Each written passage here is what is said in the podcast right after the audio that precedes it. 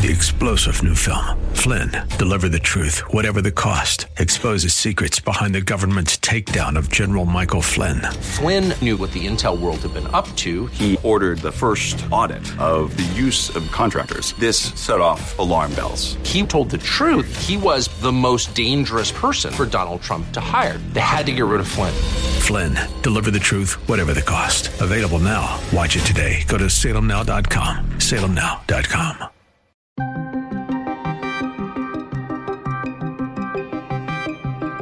declares martial law in Ukraine captured regions. People are concerned about is it also authorizes these military authorities to set up uh, territorial defense units. D.C. passes a bill allowing non citizens to vote in local elections.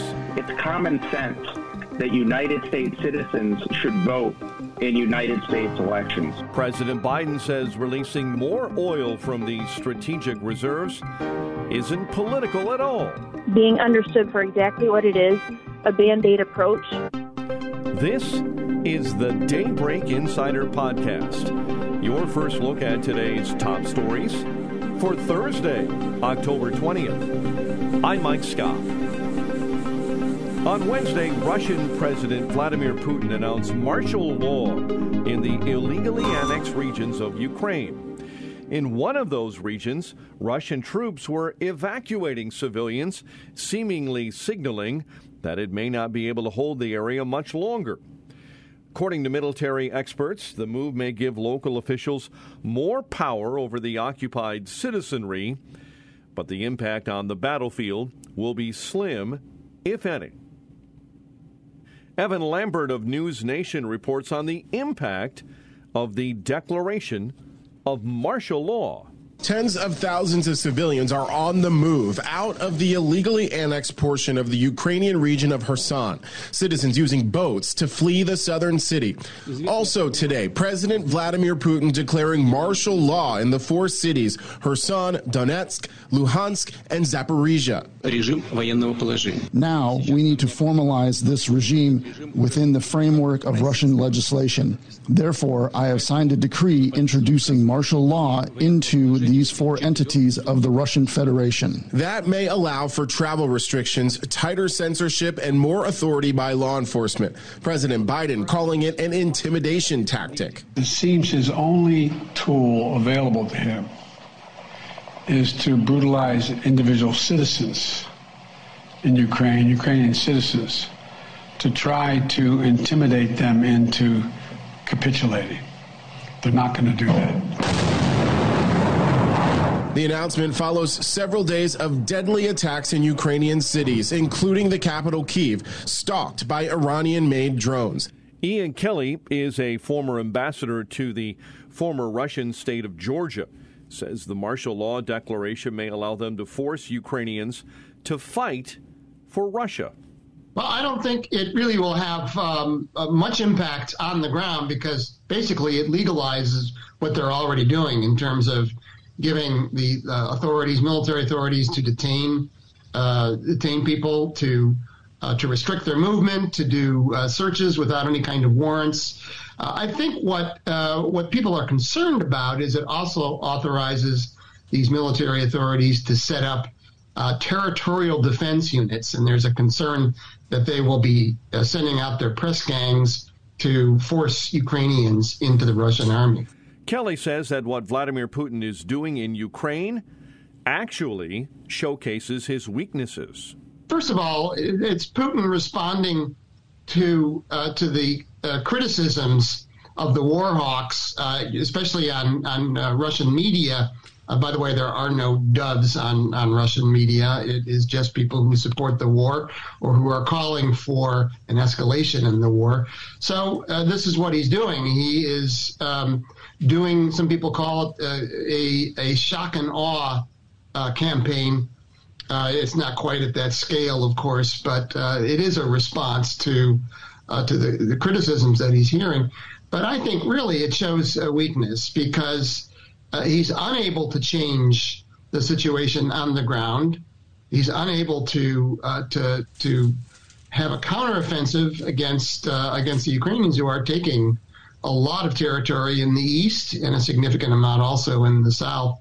Uh, so I I think it only helps him really with uh, with his right wing. Uh, it, it certainly I think sends a terrible message.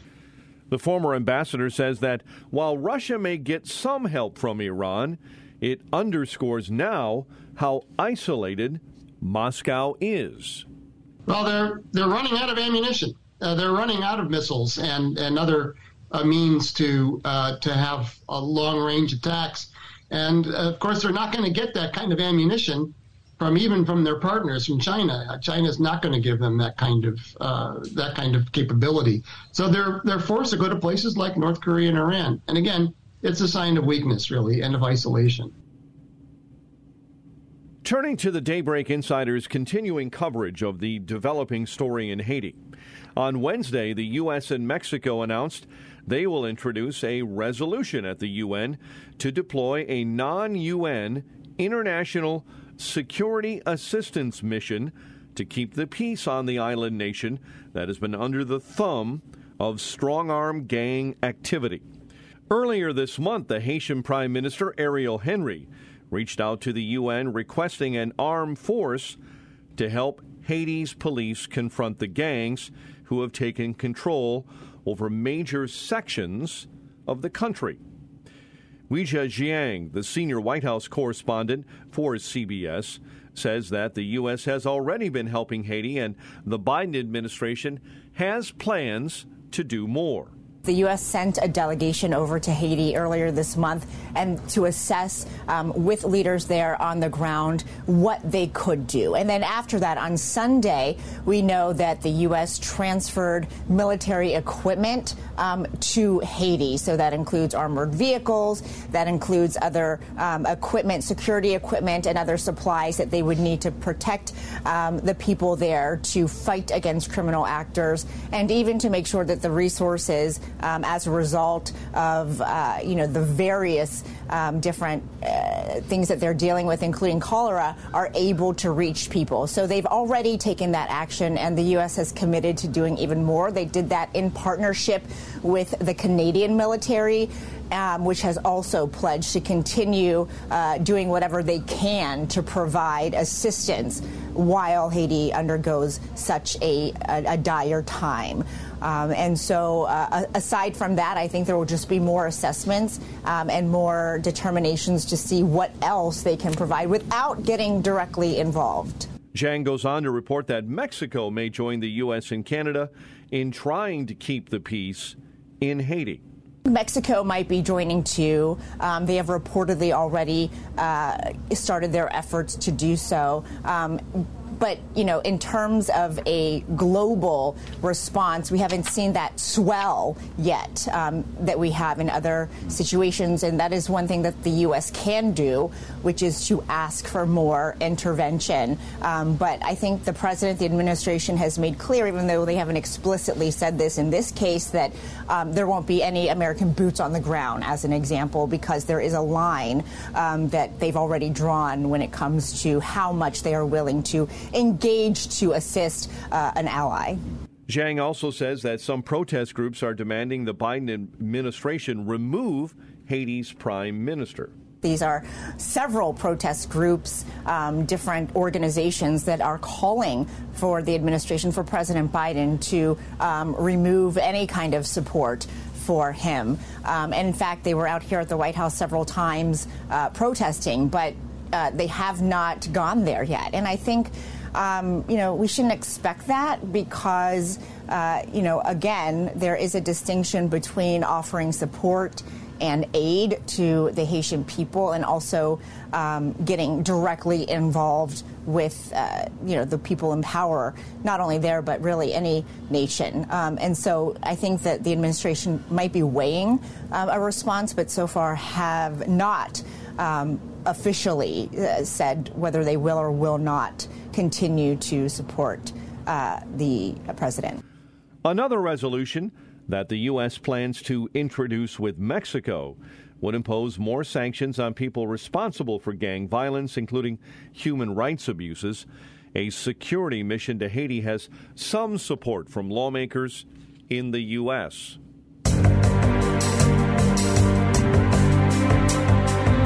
In Washington, D.C., the City Council voted 12 to 1 to advance a bill that would allow non citizens to vote in local elections.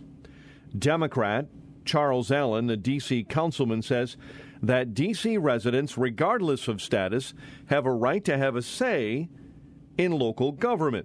This bill is in line with our D.C. values and this council's history of expanding the right to vote and welcoming new voices into our political process and government. Our immigrant neighbors of all statuses participate, contribute, and care about our community and our city. They, like all D.C. residents, deserve the right to have a say in their government. The bill was sent to Mayor Muriel Bowser for her approval, and if she clears it, the bill will be transmitted to Congress under the D.C. Home Rule Act. If she vetoes the measure, that veto could be overridden if it has support of two thirds of the council, which it does.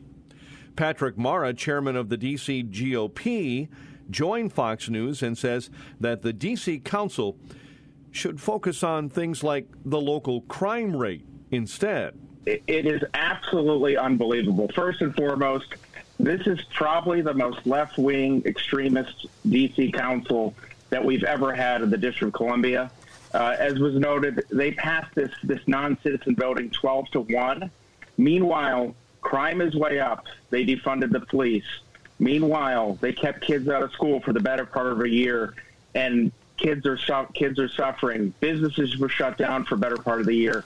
These are the things they should be focusing on, but instead, they're focusing on non-citizen voting. It's common sense that United States citizens should vote in United States elections. Mara says that, in his opinion, implementation of such a measure would be an absolute mess you can vote. You'll be able to vote in the capital of the United States of America. And if you look at the burden of proof here, I mean, how are they going to prove that they're residents? All right, already to vote in the District of Columbia, you don't even need to show a photo ID. You just show up and present your name. So how do these folks who aren't even citizens, what's their burden of proof? I mean, do they do they provide a photocopied uh, utility bill. I mean, this is a this is a complete mess. They're focused. The, the far left wing extremist DC Council is focused on this when they should be focused on education, police, and small business. The move has sparked backlash from parties on both sides of the political spectrum. Senator Tom Cotton of Arkansas is set to introduce a resolution in Congress that would block the recent move by the city of Washington, D.C. Under the D.C. Home Rule Act, members of Congress are able to block bills passed by the legislature and cleared by the mayor. Looking ahead to expected losses on Election Day, Democrats are already pointing fingers of blame ahead of the midterms. Daybreak Insider's Bob Agnew is delving deeper on this story this morning. The polls don't look good for Democrats as they face the very real possibility of losing their majority in the House and perhaps in the Senate. Socialist Senator Bernie Sanders blames the party for focusing on social issues like abortion rather than what he sees as economic injustice. Many are pointing to President Biden's dismal approval numbers. Former President Obama is urging woke elements in the party to soften their tone. In a weekend interview, he described the Democrats as sometimes being a buzzkill by constantly scolding people for being political politically incorrect. Bob Agnew reporting. On Wednesday, the Supreme Court was asked to step in on an emergency basis to temporarily stop the Biden administration's student debt forgiveness program by a Wisconsin taxpayers group. A Wisconsin group is asking the U.S. Supreme Court to block President Joe Biden's student loan forgiveness program. This is the Brown County Taxpayers Association that filed the request for the court to step in on an emergency basis, temporarily blocking the program from taking effect. Now, they claim it violates the separation of powers by encroaching on Congress's exclusive spending power. Now, the group did file its request to Justice Amy Coney Barrett. This after a federal judge dismissed its case and an appeals court refused that emergency request for a pause. Applications for student loan forgiveness officially opened on Monday. This is just the latest of several legal challenges over the program, but this is the first to reach the Supreme Court. Dan Lennington, an attorney on the case, says it's really all about taxpayers We think that that's just a breathtaking usurpation of congressional authority to tax and spend, and that we're not going to stand idly by while he does this. Howard Schweber is a law professor at the University of Wisconsin. Says that the lawsuit may have some teeth. And this gets to a basic separation of powers question. With the current version of the Roberts Court, I think it's quite possible that if this goes to the Supreme Court, the challengers will win. Mitch Daniels, a former Indiana governor and current president of Purdue University, says that the unfairness of the Biden administration's debt forgiveness is what bothers him the most. This this dead fish isn't smelling any better the older it gets. I th- one reason this has taken so long for the administration to say something about is they know it's fatally flawed. You know, this is this is another uh, very regressive suggestion. Uh, they're going to give money to people making uh, three times the national median average. In, in, household case, four and a half times. 71% of the money goes to the top uh, half of the income distribution. Um, this uh, there's just no way to present this that it isn't a, uh, a giveaway to people who, who don't need it and who you know freely took these obligations on. Of course, I believe that in e- an equal uh, unfairness is to all those millions of people who paid their debts back. 99% of our graduates at Purdue do pay them back. Not sure what I'm supposed to tell them when other people are let off the hook. Um, so I think that um, uh, among its other defects, uh, the, un- the gross unfairness of this is the worst. Here we were supposed to be concerned about in- income inequality and so forth, and uh, uh this heads just the wrong direction. The Independent Congressional Budget Office has estimated that the Biden student loan forgiveness plan would cost taxpayers $400 billion.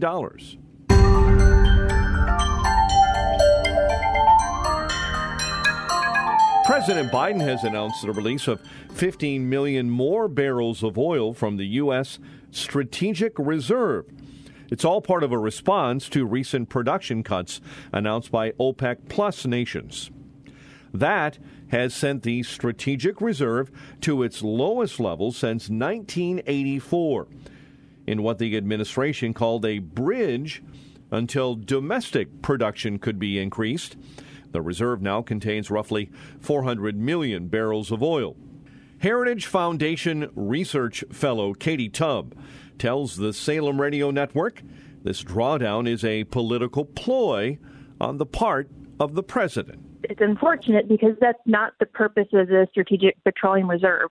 Uh, the, the reserve is not meant to uh, help a president with his polling numbers. It, it's being abused right now. Tubbs says that the U.S. already has an abundance of oil. The SPR has plenty of opportunity to be refilled if we had a uh, president and administration that was interested in using America's energy abundance. Um, president Biden, I think, has made very clear that he doesn't want to access that abundance. Tubb went on to say that President Biden's approach to addressing high gasoline prices is all wrong. He's preferring to draw down reserves and seek uh, imports from elsewhere rather than uh, allow industry to make the investment necessary to access that abundance.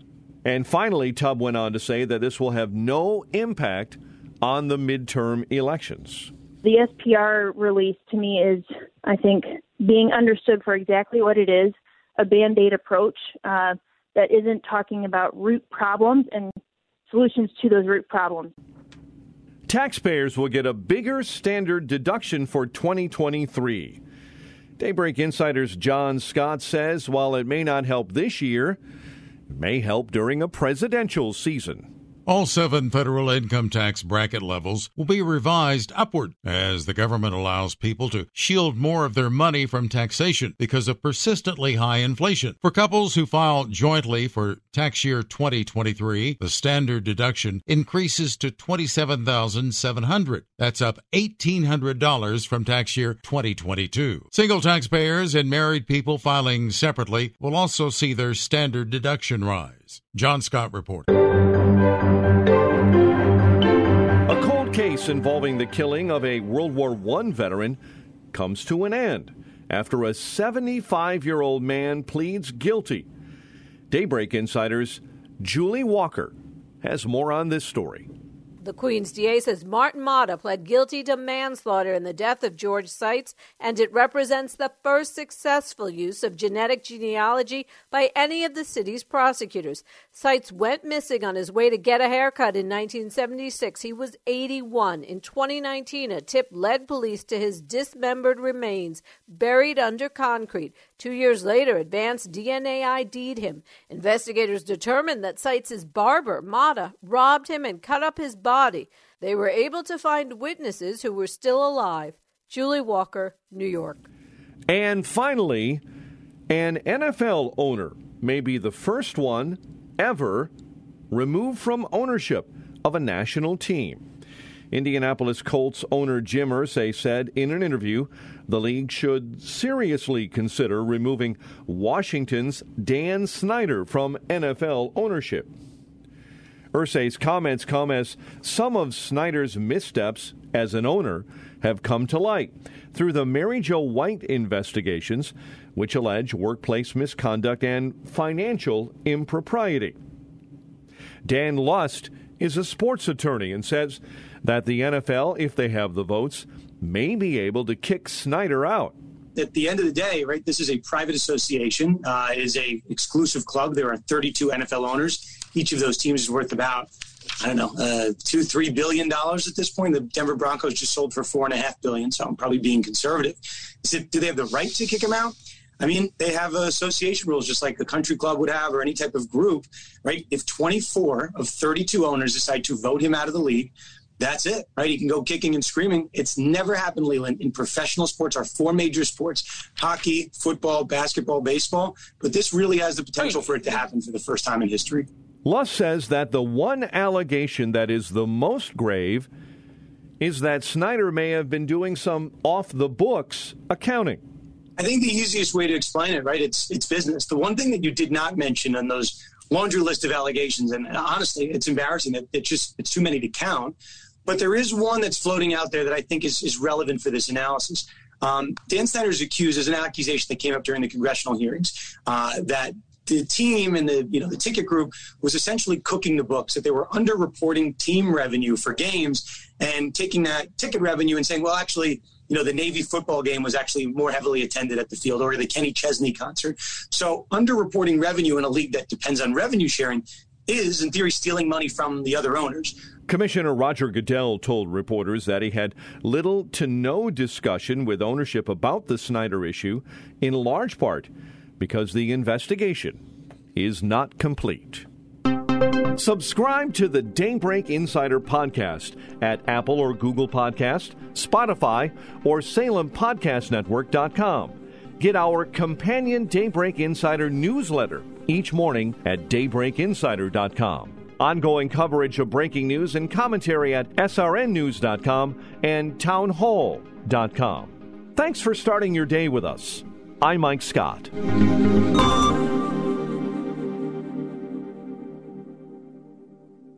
Three star general Michael J. Flynn, head of the Pentagon Intelligence Agency, knew all the government's dirty secrets. He was one of the most respected generals in the military. Flynn knew what the intel world had been up to, he understood its funding. He ordered the first audit of the use of contractors. This set off alarm bells. The explosive new documentary, Flynn, Deliver the Truth, Whatever the Cost, and covers the facts behind this scandal. Flynn told the truth. He was the most dangerous person for Donald Trump to hire. I find out the worst enemy that I'm going to face in my life is right here in America. They took my assessment and they wanted me to change it. And I was like, I'm not changing it. They had to get rid of Flynn with in depth interviews, archival footage, and never before seen personal records of the man behind the headlines. I just felt like I was drowning. Flynn, deliver the truth, whatever the cost. Available now. Watch it today. Go to salemnow.com. Salemnow.com.